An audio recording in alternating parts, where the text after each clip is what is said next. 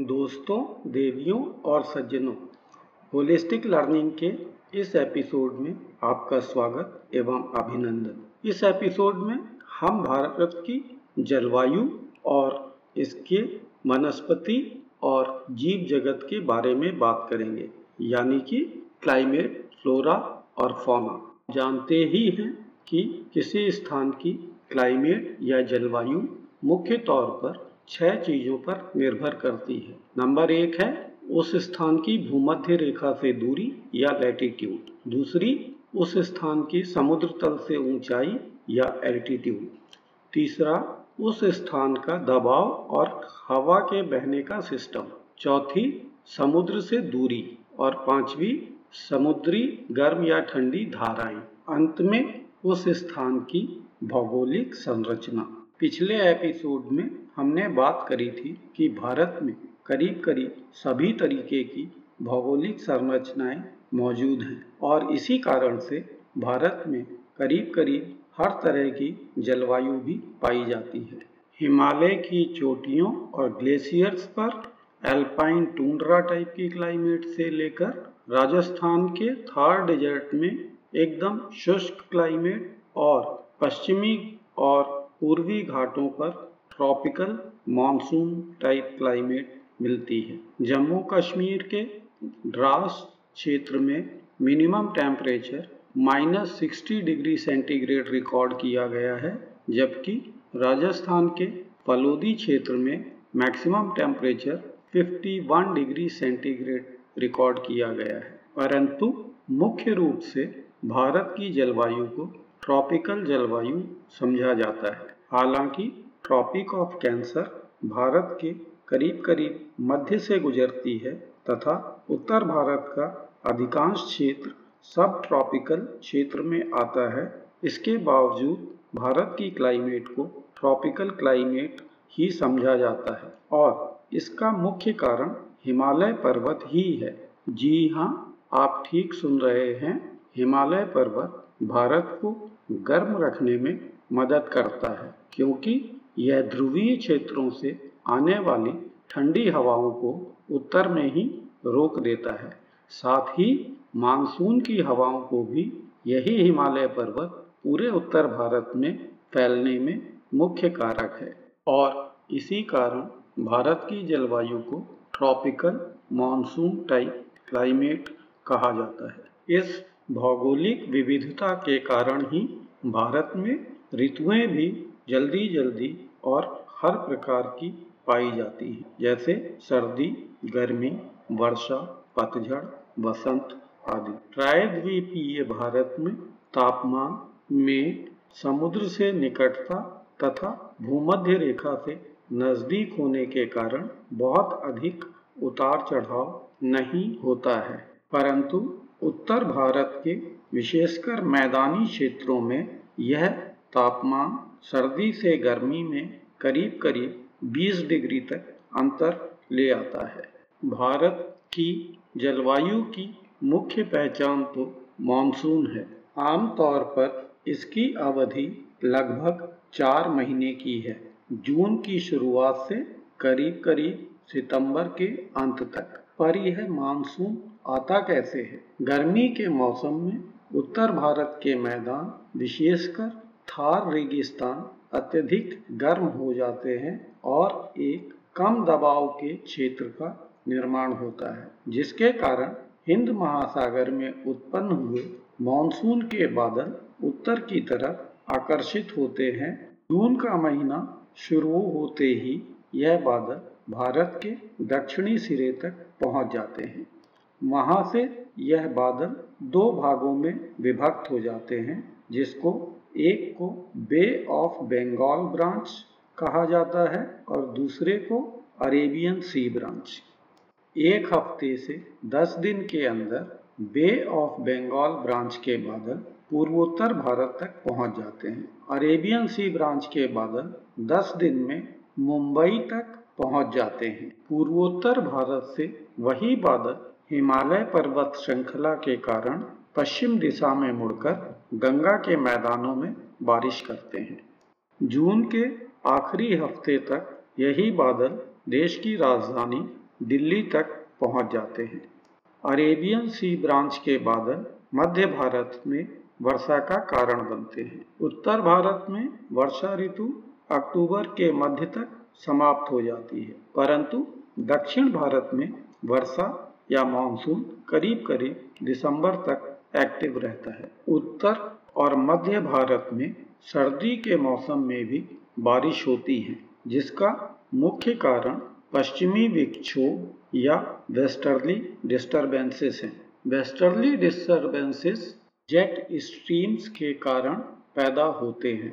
ये jet stream बहुत तेज हवाओं की कुछ पट्टियाँ हैं, जो धरती से करीब 10 से बारह हज़ार फीट मीटर की ऊंचाई पर बहती हैं। इन जेट स्ट्रीम्स की वजह से मेडिटेरेनियन सी के ऊपर बना हुआ कम दबाव का क्षेत्र उत्तर भारत में आ जाता है तथा वर्षा का कारण बनता है। परंतु यह जाड़ों के मौसम की बारिश, भारत में गेहूँ की और अन्य रबी की फ़सलों की खेती के लिए बहुत उपयोगी है। पर्वतीय क्षेत्रों में हिमपात या स्नोफॉल का भी कारण मुख्य रूप से यही वेस्टर्ली डिस्टरबेंसेस हैं।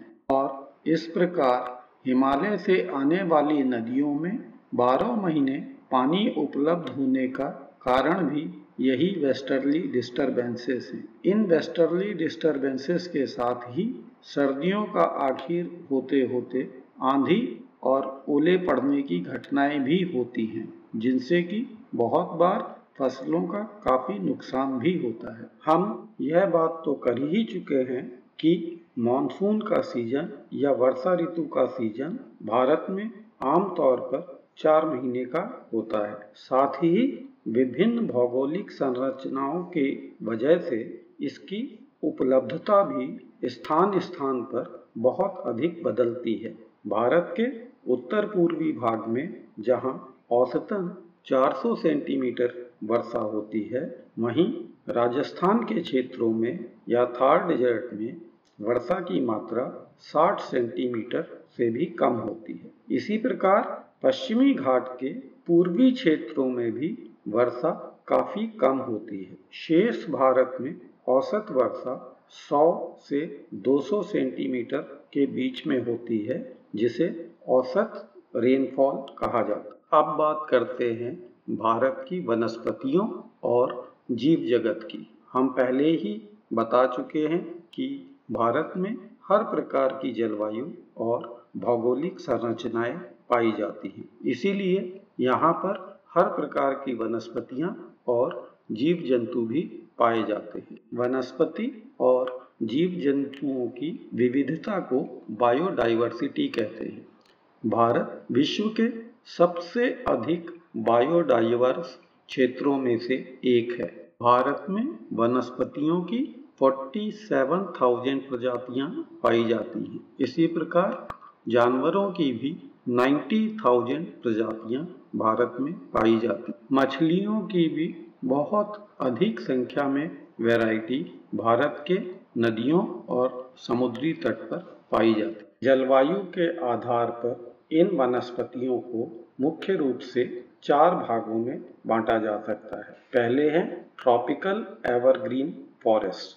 ये जंगल गर्म और अधिक वर्षा वाले क्षेत्रों में मिलते हैं, जिनमें मुख्य हैं वेस्टर्न घाट्स, भारत के द्वीप समूह, लक्षद्वीप, अंडमान एंड निकोबार और पूर्वी भारत के या पूर्वोत्तर भारत के हिस्से, जिसमें कि असम और अन्य पूर्वोत्तर राज्य आते हैं। दूसरे हैं ट्रॉपिकल डेसिडुअस फॉरेस्ट। यह भारत में सबसे ज़्यादा पाए जाने वाले जंगल हैं, जो कि उत्तर भारत के मैदानों में पाए जाते हैं। यह उन सभी क्षेत्रों में पाए जाते हैं, जिनमें वर्षा 200 सेंटीमीटर से लेकर 70 सेंटीमीटर तक होती है। इनकी विशेषता ये है कि इनके पत्ते गर्मियों के समय में करीब डेढ़ से दो महीने के लिए झड़ जाते हैं और फिर नए पत्ते आते तीसरी वनस्पति है कांटों वाले झाड़ियाँ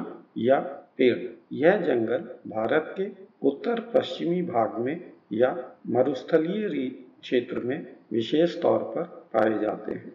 का प्रकार है माउंटेन फॉरेस्ट या पर्वतीय जंगलों का। इनकी जैसे जैसे ऊंचाई बढ़ती जाती है, वैसे वैसे इन जंगलों की प्रकृति में परिवर्तन होता जाता है। एक हज़ार से दो हज़ार मीटर की ऊंचाई तक अधिकतर एवरग्रीन और चौड़ी पत्तियों वाले पेड़ मिलते हैं, जैसे कि ओक और चेस्टनट 1500 से 3000 मीटर की ऊंचाई पर टेम्परेट फॉरेस्ट मिलते हैं, जिनमें कि कॉनिफरस ट्रीज होते हैं जैसे कि चीड़ और देवदार सिल्वर फर, स्प्रूस, सेडार वगैरह। इससे भी अधिक ऊंचाई पर ग्रासलैंड्स और इनमें से ही सिल्वर फर, बर्चेस जूनिपर्स आदि के वृक्ष मिलते हैं, पर इनकी ऊंचाई कम होती जाती है। इनके अतिरिक्त एक विशिष्ट इकोसिस्टम होता है, जिसको वेटलैंड्स बोलते हैं। वेटलैंड्स का मतलब है जहाँ जलीय और भूमि दोनों चीज़ें या दोनों हैबिटेट एक जगह पर मिलते हैं। ये वेटलैंड्स कई नेचुरल साइकिल्स और बहुत तरीके की जैव विविधता को संभालने में मुख्य भूमिका निभाते हैं। भारत में ठंडे और मरुस्थलीय वेटलैंड्स लद्दाख में पाए जाते हैं और गर्म गर्म वेटलैंड्स प्रायद्वीपीय भारत में मिलते हैं। भारत के तटीय क्षेत्रों पर यह वेटलैंड्स या मैनग्रोव फैले हुए हैं। विशेषकर सभी नदियों के मुहाने या डेल्टा क्षेत्र में। इस क्षेत्र की वनस्पतियों की विशेषता यह होती है कि इनकी जड़ें पानी में डूबी रहती हैं। सुंदरबन डेल्टा विश्व का सबसे बड़ा मैनग्रोव फॉरेस्ट है, जो भारत एवं बांग्लादेश में फैला हुआ है कि मुख्य वनस्पतियाँ हैं सुंदरी ट्रीज कोकोनट केवड़ा, अगर वगैरह। विश्व प्रसिद्ध रॉयल बंगाल टाइगर भी इन्हीं मैनग्रोव्स में पाया जाता है। इसके अतिरिक्त घड़ियालों, मगरमच्छों और स्नेक्स की भी बहुत वैरायटी इन जंगलों में पाई जाती है। भारत के पश्चिम में रन ऑफ़ कच्छ भी एक दलदली क्षेत्र है, जो कभी अरब सागर का हिस्सा था। महाराष्ट्र, कर्नाटक और केरल में भी नदियों के मुहानों पर ये मैनग्रोव्स काफ़ी बड़े क्षेत्र में पाए जाते हैं। सुंदरबन डेल्टा को यूनेस्को की वर्ल्ड हेरिटेज साइट में सम्मिलित किया गया है। वनस्पतियों के बाद बात करते हैं जीव जंतुओं की विविधता की, यानी कि फौना की। वनस्पतियों के बाद यदि जीव जंतुओं यानी फौना की बात करें तो जलवायु और भू संरचनाओं की विविधता के अनुसार ही यहाँ पर जीव जंतुओं की भी बहुत अधिक विविधता मिलती है। भारत में करीब नब्बे हज़ार प्रजातियाँ जानवरों की मिलती और करीब दो हज़ार प्रजातियाँ पक्षियों की, जो कि विश्व में कुल पक्षियों की प्रजाति का करीब तेरह प्रतिशत या थर्टीन परसेंट है। भारत विश्व में अकेला देश है जहाँ बाघ और शेर यानी टाइगर और लायन दोनों पाए जाते हैं। धरती पर पाया जाने वाला सबसे बड़ा स्तनधारी पशु यानी कि मैमल हाथी है। यह भी भारत में बहुतायत में पाया जाता है। इनके अतिरिक्त एक सींग वाला गेंडा, यानी वन हॉर्न राइनोसरोस और रन ऑफ़ कच्छ में पाया जाने वाला वाइल्ड आस या गधा भी भारत के विशिष्ट जीवों में से एक हैं। हर प्रकार के पक्षी भी भारत में मिलते हैं, जिनमें मोर या पीकॉक प्रमुख है। यह भारत का राष्ट्रीय पक्षी भी है। दोस्तों, समझने की बात सिर्फ़ इतनी है कि किसी स्थान की जलवायु, उस स्थान की भौगोलिक स्थिति और भौगोलिक संरचनाओं पर निर्भर करती है और उसी के अनुसार किसी भी स्थान की जलवायु होती है। और जैसी जलवायु होगी, वैसी ही वनस्पति होगी और उसी के अनुसार उस स्थान की जीव जंतुओं की भी उपलब्धता होगी। यानी कि किसी भी स्थान की फ्लोरा फौना और क्लाइमेट उस स्थान की भौगोलिक स्थिति और भौगोलिक संरचना पर निर्भर करती है। अंत में यह कहूँगा कि आप भारत के नक्शे को विशेषकर फ़िज़िकल या रिलीफ मैप है, उसको ध्यान से देखिए। आपको भारत की जलवायु और यहाँ की जैविक विविधता सब अपने आप समझ आने लगेगी और आपको कुछ भी रटना नहीं पड़ेगा और इनकी एक निश्चित तस्वीर आपके मस्तिष्क में बैठ जाएगी, जो कि आप भूलेंगे नहीं। अगले एपिसोड में फिर मिलेंगे। अपना ख्याल रखिएगा। धन्यवाद।